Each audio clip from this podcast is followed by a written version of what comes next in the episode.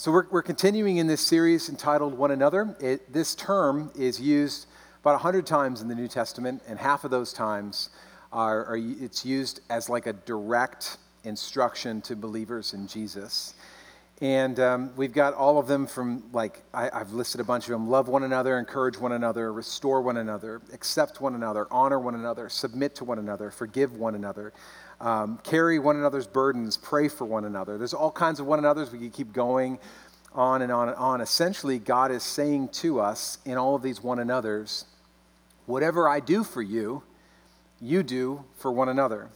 So if if if God has loved you, then then love one another. If God has encouraged you, then encourage one another. If he's forgiven you, then forgive one another. And as we journey through this sermon series, Um, a lot of times we'll, we'll, we'll journey through a book of the Bible, or uh, we'll, we'll pick a topical sermon series. And I just want you to know, and I've said this each week as we've been going through it, and it's become more and more real to me as we've gone through it, that this is really culture defining for us here at New Life. And what, what do I mean by that? Uh, one of our core values is that uh, we're building a church like family. And for some of us in here, you know, maybe you just came off of a, a family reunion. You're like, I really don't want a church that looks like my family. Right? Uh, that that sounds a little uh, dysfunctional or awkward, and, and that's not, I don't want that, uh, what I had in my family reunion every week here at New Life. But as we go through and talk about all of these one another's, it really starts to define for us and to paint a picture of what a church-like family should look like. And um, so I just, I, I, I say that as, as because I want you to really grasp and to understand the uh, the immensity of this series as we go through it, as it talks about one of our core values and moving forward in that. Um, one, as I was as I was preparing this week, I was realizing, you know, one of the one of the things that we're losing in our American culture is this ability to be in the moment that we're in with the people that we're with. Um, I don't know if you've noticed this, but uh, we're very distracted. We're very distracted people. We've got a whole lot of things, and, and I don't mean to like harp on on um, on technology. Technology isn't necessarily the problem, but it is certainly a symptom of the problem that we face um, in, in our world today when it comes to relationships. I was looking up some some uh, statistics. The first one is this: the average person checks their cell phone one hundred ten times a day. That's a lot. And that's average, which means that some of us check it much more than that, one hundred ten times a day. Uh, fifty percent of people feel uneasy when they leave their phones at home. Um, if you've ever gone to work or left for the day and, and, and realized, oh no, I left my, my cell phone at home, some of us wouldn't go back if we accidentally left our lunch at home, but we would turn around and go back to our house to get our cell phone, wouldn't we, for the day? Um, the other one that's just interesting is fifty percent of teens admit that they're addicted to their phones. fifty percent of teens admit, just, yep, I got a problem, right? Uh, I don't care about my problem, but I got a problem, right? This is a, this is an issue with me. And we've all been in those conversations where you're sitting across from someone, a loved one, maybe at a house or in your own home. You're, you're talking and having a conversation with someone, and all of a sudden you're interrupted by pushing this, like, it seems like in our in our culture today, we put this like imaginary pause button, and uh, we all of a sudden pick up our phone and then have like a two-minute texting conversation with somebody. Like, oh, hold on just one second.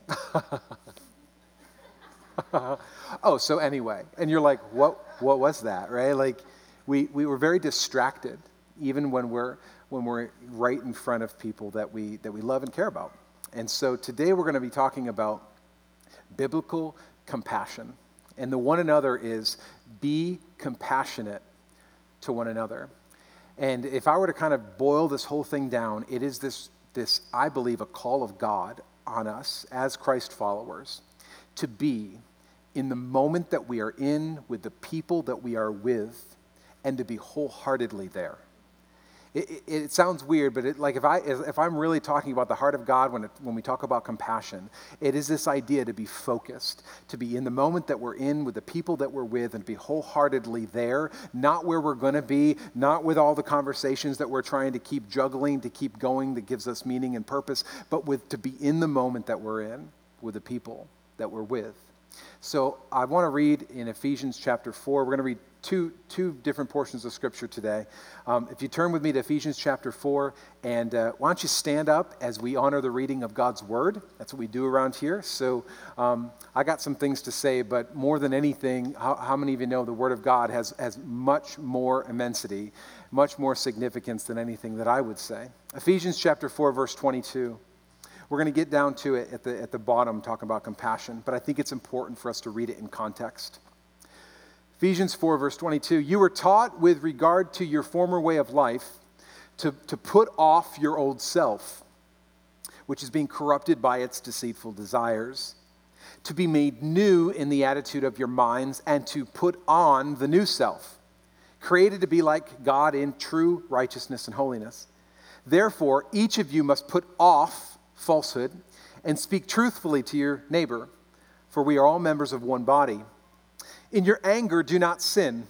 Do not let the sun go down while you're still angry, and do not give the devil a foothold. Anyone who has been stealing must steal no longer, but must work, doing something useful with their own hands, that they may have something to share with those in need. Do not let any unwholesome talk come out of your mouth, but only what is helpful for building others up according to their needs, that it may benefit those who listen. And do not grieve the Holy Spirit of God, with whom you were sealed for the day of redemption. Get rid of all bitterness, rage, anger, brawling, and slander, along with every form of malice. And then verse thirty-two, he says, be kind and compassionate to one another, forgiving each other, just as Christ God forgave you. And then in Colossians chapter three, verse twelve, just one verse I want to read. It says, therefore, as God's chosen people, holy and dearly loved, clothe yourselves with compassion, with kindness and humility, gentleness and patience. Let's pray. Lord Jesus, I thank you. There's this idea that you continually communicate to us that we are supposed to put on and to clothe ourselves, almost like an article of clothing, compassion. Jesus, I pray that you would reveal to us today what true biblical compassion looks like, what it doesn't look like. I pray that we would start to walk and see people the way that you see them.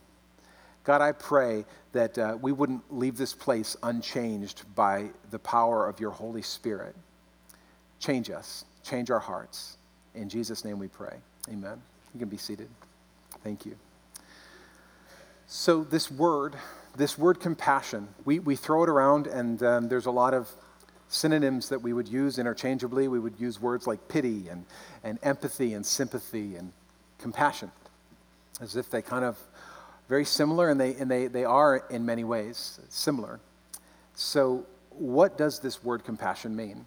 Well, the Latin word means this: to suffer with another person.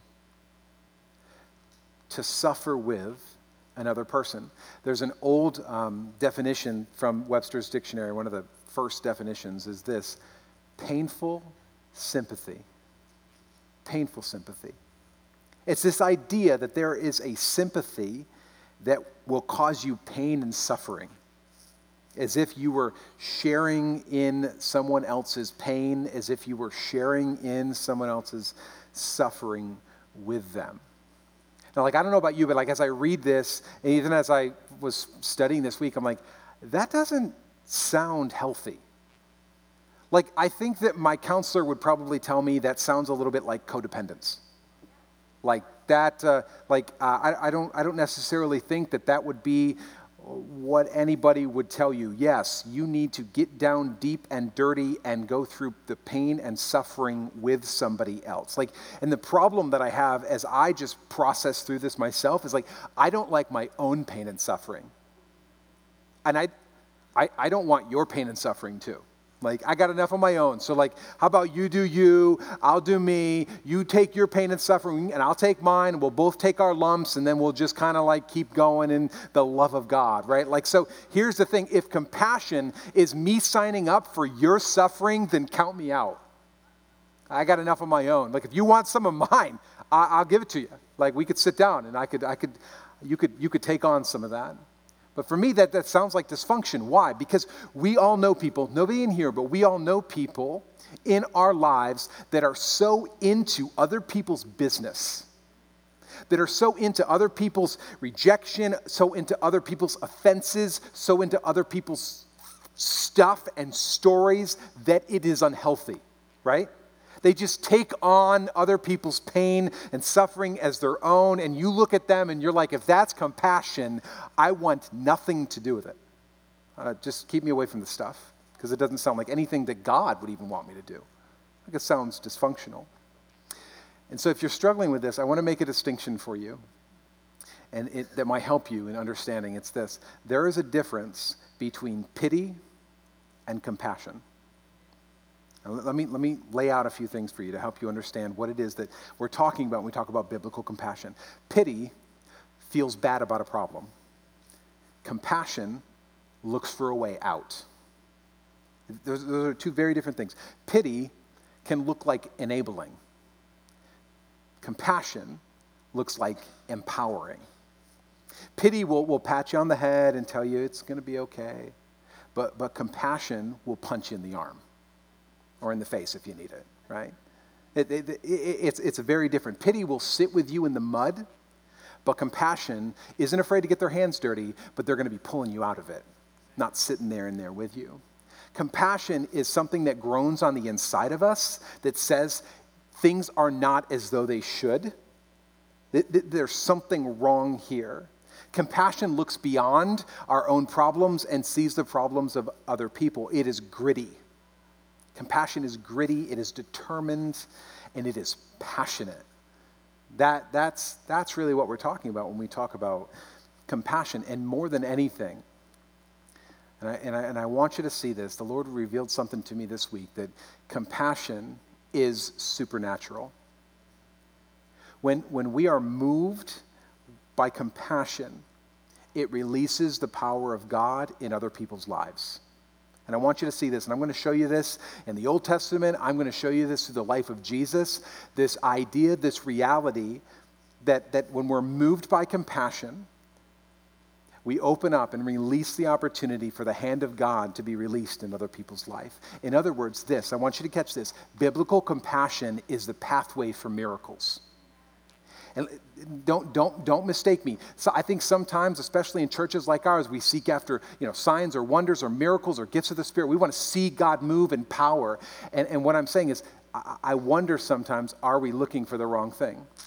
Should we be asking for compassion? And out of that, it is the pathway for miracles. It does say signs will follow them who believe. I believe signs will follow them who have compassion and the love of God on the inside of them. It is the pathway to miracles. So let me show you in Isaiah chapter thirty-five. If you don't have a Bible, it'll be up here on the screens. Isaiah thirty-five, and I want you to capture this. This is like a prophetic um, word for us in the book of Isaiah. Verse three, it says, strengthen the feeble hands. Steady the knees that give way. Say to those with fearful hearts, be strong, do not fear. Your God will come. He will come with vengeance, with divine retribution. He will come to save you. Now, let me pause here for a second before we move on. What, what, what did it just say? It said, so when, when we strengthen the weak, when we give courage to the fearful, when we remind people who their Savior is, when we don't feel just feel sorry for people, but we try to pull them up. When we do compassion, verse five, the first word, then, then will the eyes of the blind be opened and the ears of the deaf unstopped. Then will the lame leap like a deer and the mute tongue shout for joy. Water will gush forth in the wilderness and streams in the desert. So what just happened here? I want you to catch this. The supernatural move of God is realized once the family of God moves in community. The supernatural move of God happens once the family of God moves in compassion. This is a scripture that is like a prophecy of the family of God that is possessed with the knowledge of the heart of God. And we start to see when they move in compassion towards one another, then miracles start happening. As they do what only they can do, God does what only He can do. So if you want God to move in the miraculous in your life, allow yourself to be moved by compassion. Amen. It's true. It's true, and I'm not even getting started yet. It's like, honestly, as I was studying this week, it was like it was like labor, and I, all the women in here are like, "You got no idea, buddy," right? But it's this. It was like just what's not coming, and I'm like, "What in the?" And so the Lord started revealing this to me and showing me the connection between compassion and the miraculous. I want to show you this as we as we go down through it. Like, God is so serious about this, about us moving and walking in compassion towards one another. In fact, the Bible says that that moving in compassion is proof that God's love is in you. You know that? Let me read it for you in First John chapter three, verse seventeen. It says this: if someone has enough money to live well and sees a brother or sister in need, but shows no compassion, how can God's love be in that person? It's very like it's kind of almost too simplistic for us. This is essentially like if if you've got enough money to live well and you see see a need and you turn your head and you show no compassion, how, how can God's love be in that person? As I was reading through this verse, I I was remembering this verse in the King James Version.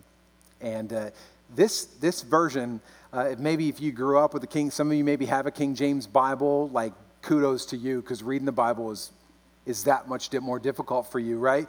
To get through all the F's and the Old English and all of that. Um, there's, there's, there's a different translation that uh, that they use just for this one verse that uh, that I absolutely love, and I think it's a it actually better defines biblical compassion for us. In First John chapter three, verse seventeen, this is in the King James Version, not the New King James, the King James Version. It says this, you can read it: but whoso hath this world's good, and seeth his brother hath need, and shutteth up his bowels of compassion from him, how dwelleth the love of God in him? I know there's a lot of like flowery language in here. Let me read it for you again. Essentially, it's, it's the same as what we just read before. Like, but whoso, if you have the world's goods and seeth his brother hath need, and shutteth up his bowels of compassion in him from him, how dwelleth the love of God in him? So what he's saying is, let, let's just make this connection, that withholding compassion from someone else is translated as shutting up your bowels of compassion. It's just got a little weird, didn't it? Like, uh, we were just talking about pain and suffering with other people, and I wasn't a fan of that, and now we're talking about the bowels. Like, what do my bowels have to do with compassion?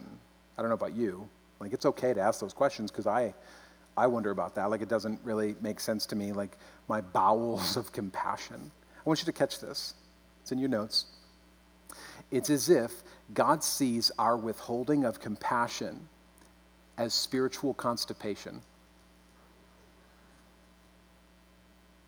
If you're taking notes, I actually had the blank be the word constipation for you. You're welcome. So you'd have to write it. C O N S T I P A T I O N, constipation. Withholding, withholding compassion to someone else is seen by God as spiritual constipation. And what do I mean by that? Well, it's like it's not natural. Like, how in the world can you say, like, I have received or ingested compassion from God, and yet it's not coming out of me? It, it doesn't make sense. Like, how can you say, yes, oh, I have compassion, I've, I've ingested, and yet it, it, it's, it shows nowhere else in my life? God looks at it, he's like, that doesn't make sense to me. How can you say that you have the love of God, and yet it doesn't come out of you to anyone else? He's very, very simple about how he looks at it. It's, it's, It's kind of interesting, but it, essentially what he's saying, if, if you're a Christian and you're not compassionate, or you're kind of a lone ranger, you're unwilling to get your hands dirty, you turn your head when there's a need, and you don't want to, you know, you refuse to be uncomfortable, or, you know, to help somebody else, the Bible says there's something wrong with you. You're spiritually constipated. You've received something, and yet it's not working out of you. It'd go really well in a junior high, uh, you know, boys group. 'Cause, and it gets it gets better. It gets, it gets even better than this. Wait, there's more. If, if you've ever read the King James Version of the Bible, which maybe some of you grew up with it, maybe you have one, there is this word bowels all over the place.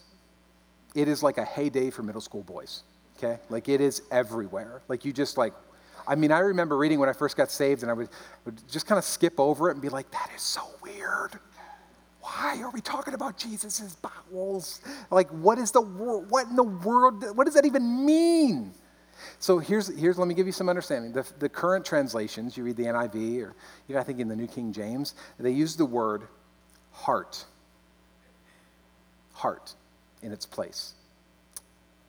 But I, I have equal problem with that, because I'm like, I don't, when I first read, you know, oh, well, God is like moving in my heart. I'm like, like in my heart, like the beep, beep, beep, beep, beep, beep, beep, beep. Like, that is the place where God moves in my heart. It doesn't make much sense. We're like, no, no, no, no. It's not your actual organ. It's just your chest. It's like, okay, why are we calling it my heart then? Because this is my heart and this is my heart. Like, this isn't even biologically correct, right? So I have this problem, and I would have to say that I agree with King James, that it is a much better translation, and I want to show you this. I, I want to show you why. Um, the original Greek word that is used for moved with compassion is splagnitzomai. I want you to say it with me. So I'm going to say it one more time. Turn your listening ears on. Uh, splagnitzomai. One more time. You did okay. Splagnitzomai.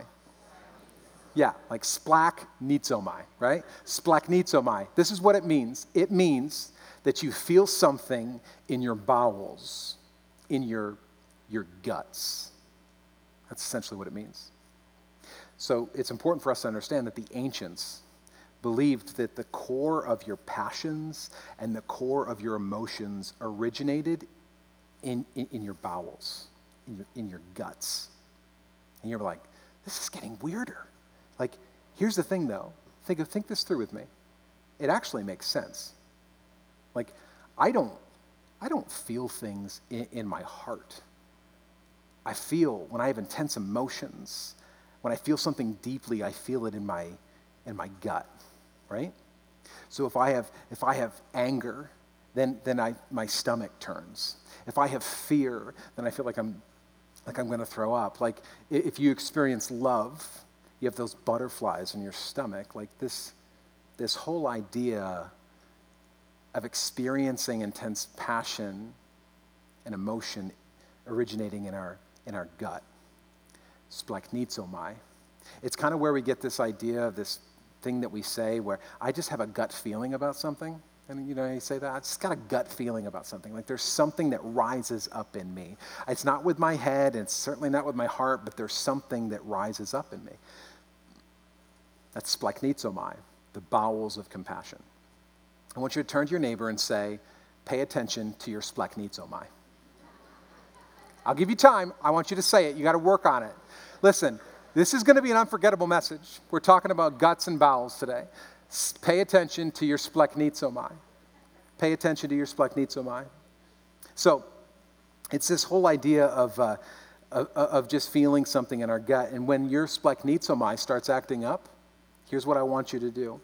Realize that that is God rising up in you to be the hands and feet to another person. This whole idea that we that we are moved, that God moves on the inside of us, that his heart of compassion for others rises up in us. And and I and I would say that on the other side of our, of our obedience to that splagnitzomai is where God moves in the miraculous. When you feel a move Wow. When you feel a move on the inside of you, that should be a telltale sign that God is on the move. that he's wanting to move in and through you. So it goes beyond just, um, you know, things that I, I ought to do this, and or that's the Christian thing to do. I should probably help someone, or I should give, or I should I should pray for this person or whatever. And it becomes this, I can't help myself but to do this. Can't help myself but to but to say this, to pray this, to to to meet this need, whatever that looks like. Now, here's what I want you to understand. Almost every time, I started looking this, this word up, splachnitzomai, almost every time that Jesus, in the Gospels, it says that he was moved with compassion, it's actually that word, splachnitzomai. Every time that, that Jesus is like, you know, he sees people, he sees a sick person, and it says that he was moved with compassion, I want you to just see that in there, is splachnitzomai. It's, it's almost like saying like his, his gut was wrenched. His heart was, was tore open. That's essentially what it means. And I want you to see this. Every time he was moved with compassion, every time he had splachnitzomai rise up in him, it was followed up by the miraculous. It, it, it's absolutely amazing. The Lord started showing me this. I've never heard anyone really show, show or preach this before. But there's a direct correlation between his moved with compassion and moving in the miraculous. And can I tell you, Christian, when God moves on you, he's trying to tell you that he's up to something. Pay attention to it. Pay attention to it. Biblical compassion always has the heart of God in mind. Always.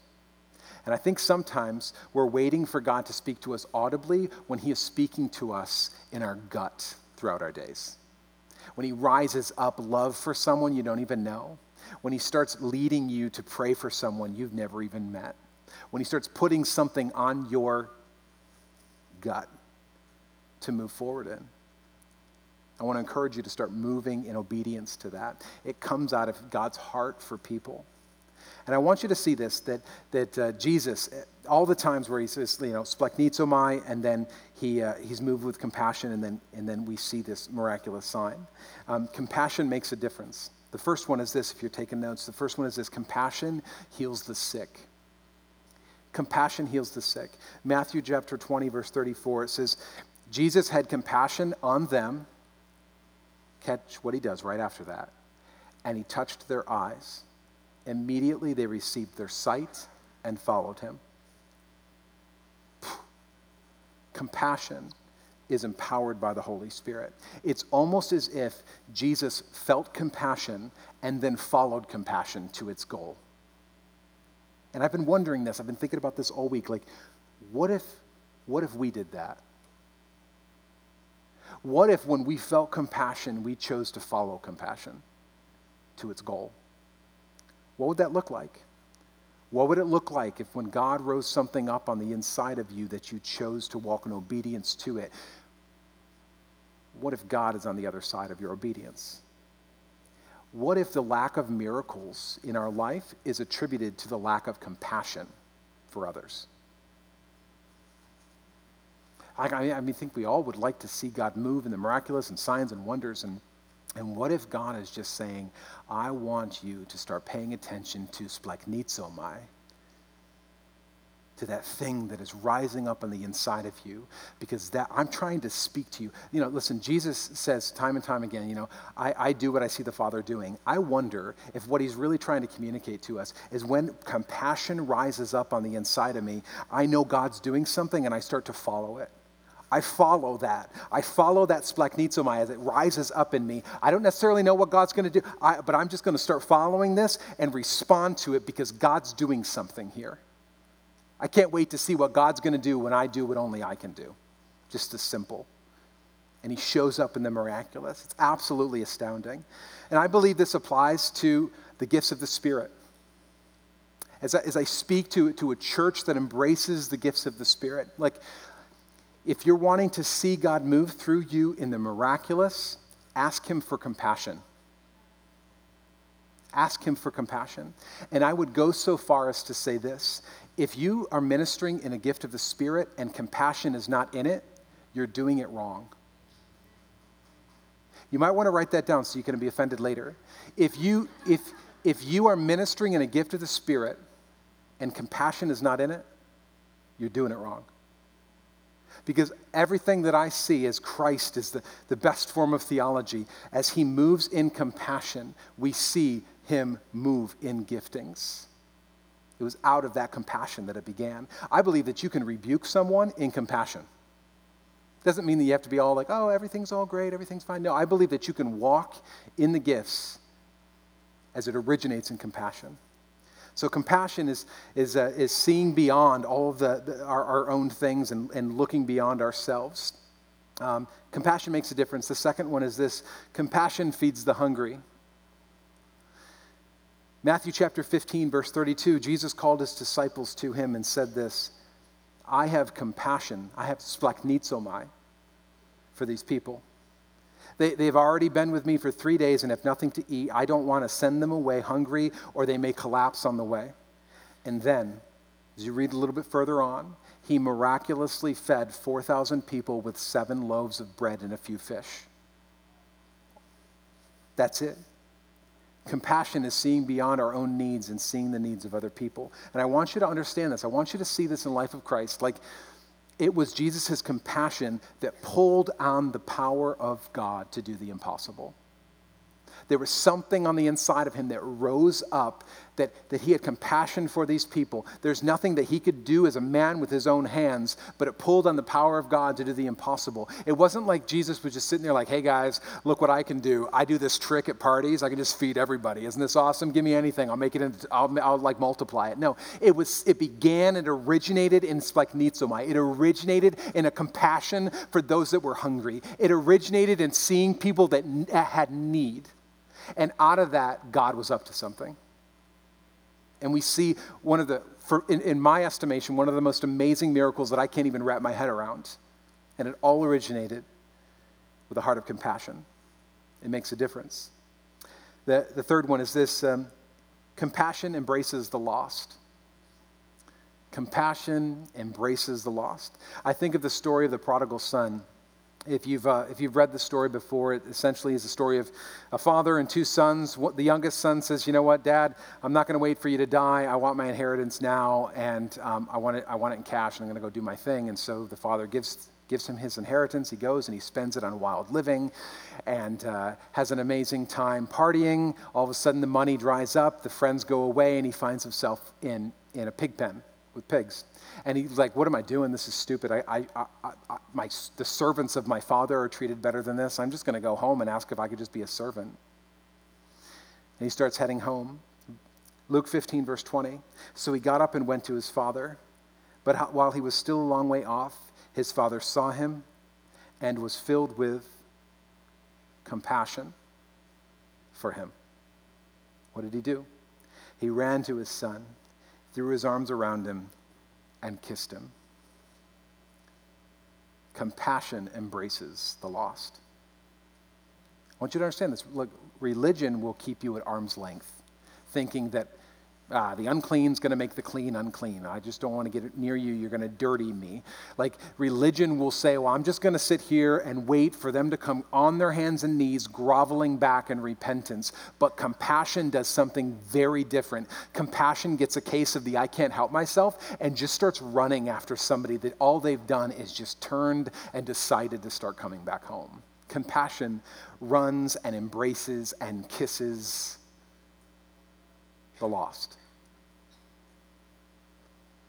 Compassion makes a difference. The next one, compassion tends the flock. Matthew chapter nine, verse thirty-six. When he saw the crowds, he had compassion on them because they were harassed and helpless, like sheep without a shepherd. The Bible says that right after he said this, he healed every disease and sickness. Every disease and sickness. Not some, not most, just a couple, couple lame guys. No, it says that because of his compassion on them, he healed every disease and sickness in this crowd. Compassion helps the helpless and tends to those who are lost. And I want you to see that it was the compassion of Jesus that caused him to stay in this crowd until every disease and every sickness was healed. Compassion tends to the flock, unwilling to let one of them go. healed every single one of them. It's the compassion of Christ. It makes a difference. The next one, compassion brings freedom to the bound. Matthew fourteen fourteen, when Jesus landed and saw, saw a large crowd, he, he had compassion on them and healed their sick. Compassion makes a difference. And lastly, compassion mourns with those who mourn and celebrates with those who celebrate. Compassion mourns with those who mourn and celebrates with those who celebrate. I was... Um, I was thinking of this story in John chapter eleven. I started looking it up because I remember when Jesus was moved with compassion, I was like, he did this during the story of Lazarus. And so uh, if you don't know the story of Lazarus, essentially Lazarus was a, and his family were good friends of Jesus, and Lazarus got sick, and they sent for Jesus, come, you need to pray for your friend. He's close to death. And the story goes that Jesus just took his dear sweet time getting there. I mean, he was just kind of lollygagging. He did not start like making a beeline to get to Lazarus. And come to find out, while he was waiting, while he was just taking his dear sweet time, Lazarus dies. Everyone's freaking out. They're like, what in the world, Jesus? I thought he was your friend, and you're praying for all these other people, but like, how about family? These, this guy was like family to you, and you just, you just didn't do anything. John chapter eleven, verse thirty-two. When, when Mary, Lazarus' brother, reached the place where Jesus was and saw him, she fell at his feet and she said, Lord, if you had been here, if you had been here, my brother would not have died. She's mad. When Jesus saw her weeping and the Jews who had come along with her also weeping, catch this, he was deeply moved in spirit and troubled. Where have you laid him? He said. Come and see, Lord, they replied. And then the shortest verse in the Bible, verse thirty-five, Jesus wept. Then the Jews said, see how he loved him? But some of them said, well, could he, could not he who opened the eyes of the blind man have kept this man from dying? Verse thirty-eight, Jesus, once more, deeply moved, came to the tomb. It was a cave that had a stone laid across the entrance, and he said, take away the stone. And most of you know the rest of the story, that um, he stones moved and he calls forth Lazarus, and Lazarus gets up all wrapped up like a mummy and like comes out of the tomb alive, and everybody's like, ah, Jesus. Like, it's an amazing time, right? And I always wondered this as, I, as I've read this story many, many times, that, that shortest verse in the Bible, verse thirty-five, like if Jesus knew that he was going to raise Lazarus from the dead, why did he cry? It just seems, it, it's always seemed odd to me. Like, if if I were Jesus, here's what I would do. I'd probably have like a little smirk the whole time. I'd be showing up and everybody'd be freaking out. If you were here, you wouldn't have died. And I'm just thinking, I just can't wait to see their face when he rises from the dead. It's going to be awesome. It's going to be, yeah. You know what I mean? Like, you doubted. You have little faith. You know, like, ah. Like, it would be one of those things that would, for me, I'm just sicko, though. I'm a sicko. And so, like, th- that would be some of the stuff that would be going through my through my head. And yet Jesus doesn't do any of that. There's no sign that he's smiling or that he's kind of, like, tongue-in-cheek or anything like that. He- he's crying as he's around all these people that are grieving. And I realized this as I was praying through this, that Jesus was always in the moment he was in with the people he was with. He was focused. Like, it's that thing that we we tend to lose in our culture today, of being in the moment that he was in with the people that he was with and being wholeheartedly there in that moment. And if I think anybody had a lot of stuff to do, it would be Jesus. He had a pretty busy three years of ministry, right? He's done more than I've ever done in my entire life. Like, and he had lots of people to see and places to go and things to do. But here's what I know. As I read my Bible, I think that if you encountered Jesus, he saw you. He was there. You weren't an obstacle. You were the destination. As he encountered people, and as that splachnitsomai rises up on the inside of him, I think he saw you. And you weren't just an obstacle to get to somewhere else. You were the one person he wanted to talk to. You mattered to him. You mattered to him. Compassion, think about this. Compassion is why God sent his son. Why? We know John three sixteen, for God so loved the world that he gave his only son. It was compassion in the heart of God that caused him to send his one, his only, his one and only son. It was that compassion that drove Jesus. It was that splachnitzomai that I believe he was led by from place to place to person to person. How did Jesus know where he was going to go next or who he was going to talk to? I believe he was led by that heart of compassion, the bowels of compassion that, were, that rose up in him to do what he saw the Father doing. And it is what Jesus ultimately died for. And as Christian, I want to say this to you in the most love I can. Christ calls you to live for what he died for. Pay attention to that splachnitzomai. Pay attention to that calling on the inside of you. And you may think, well, it's not that big of a calling. It's just to go and, and give somebody, you know, an encouraging word. Pay attention to it and do it and see if God is not on the other side of your obedience. He's up to something. He's up to something. And when we choose to listen to it and to obey and to act on it, we release the power of God, the supernatural, into a situation. It's powerful. It's powerful. So, what this means for you, Christian, is this, that you have been infused with the very nature of Jesus. When we talk about the infilling of the Holy Spirit, that means that your that his splachnitzomai dwells in you. Isn't that cool? That when we talk about Jesus, you know, the, the, the Holy Spirit comes and dwells in us. I believe that the best definition of that is that splachnitzomai that rises up on the inside of us as the Holy Spirit dwells in us. And what that means for you, and this is good news, that means that just like Jesus, you have in, been infused with compassion and hope for every situation that you come into contact with.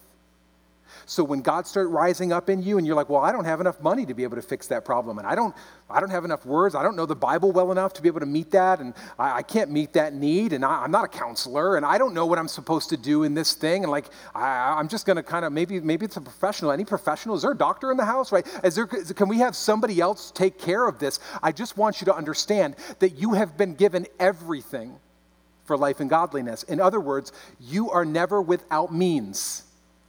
What do I mean by that? I mean that in every situation that you encounter, Christian, if you had the love of Christ living on the inside of you, you bring hope to the hopeless. You bring healing to the hurting. You bring freedom to those in bondage. You bring food to the hungry. You bring guidance to those who are lost. We're like, but I, I don't do that. I don't. I. Yes, you can.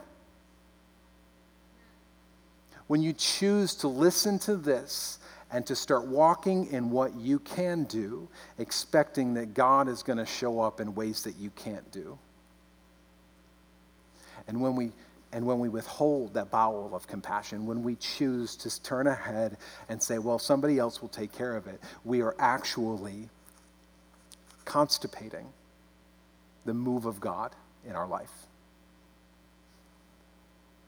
Whew. So I want to encourage you.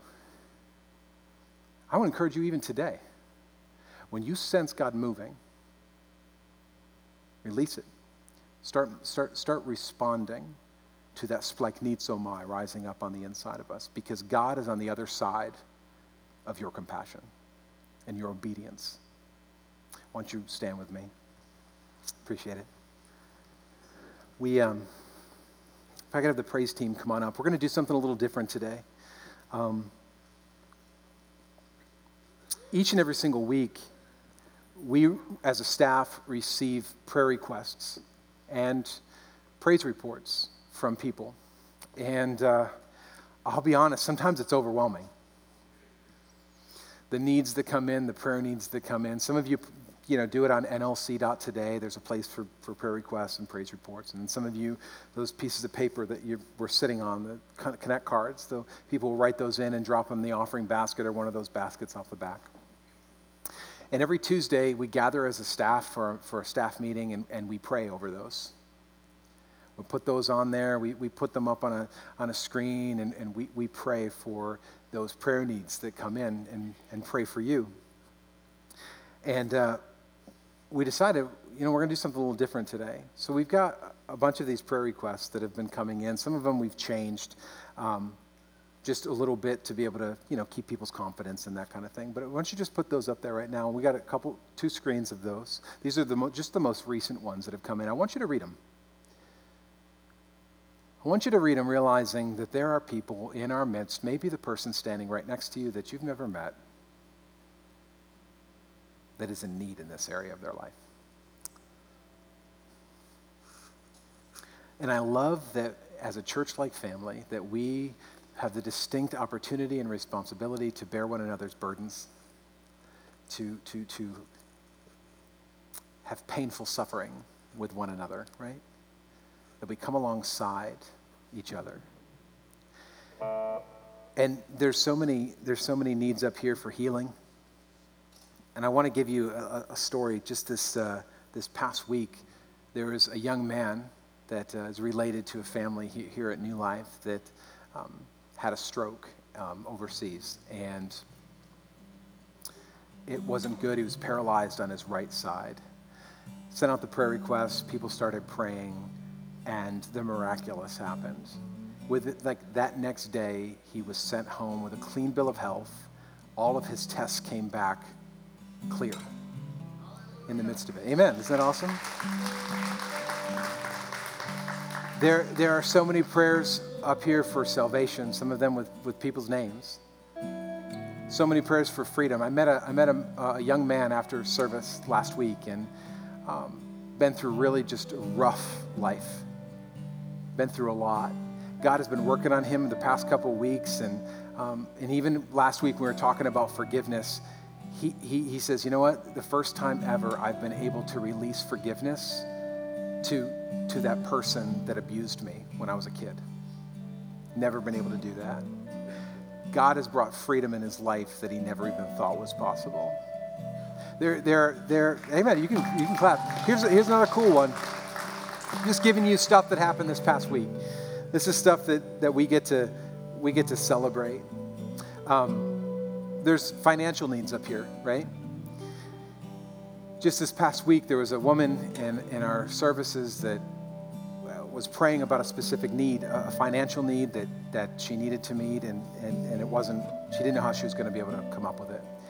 And in that same worship service, another believer started to get a word of knowledge to give this random person, I don't even think they'd ever met before, a very specific amount of money. So after service, she goes and she gives her this. I just feel like I was led to give this to you. Go figure, it was the exact amount of money that she'd been praying that she needed. Down to the dollar. Down to the dollar. It was this splachnitzomai that rises up. And when we choose to say, well, I, really? Me? What do I, I can't, I don't, I don't, I can't afford, I don't, I don't know, I, I'm going to do this. When we choose to walk in obedience to that rising up in the bowels of compassion, we see God move on the other side of our obedience.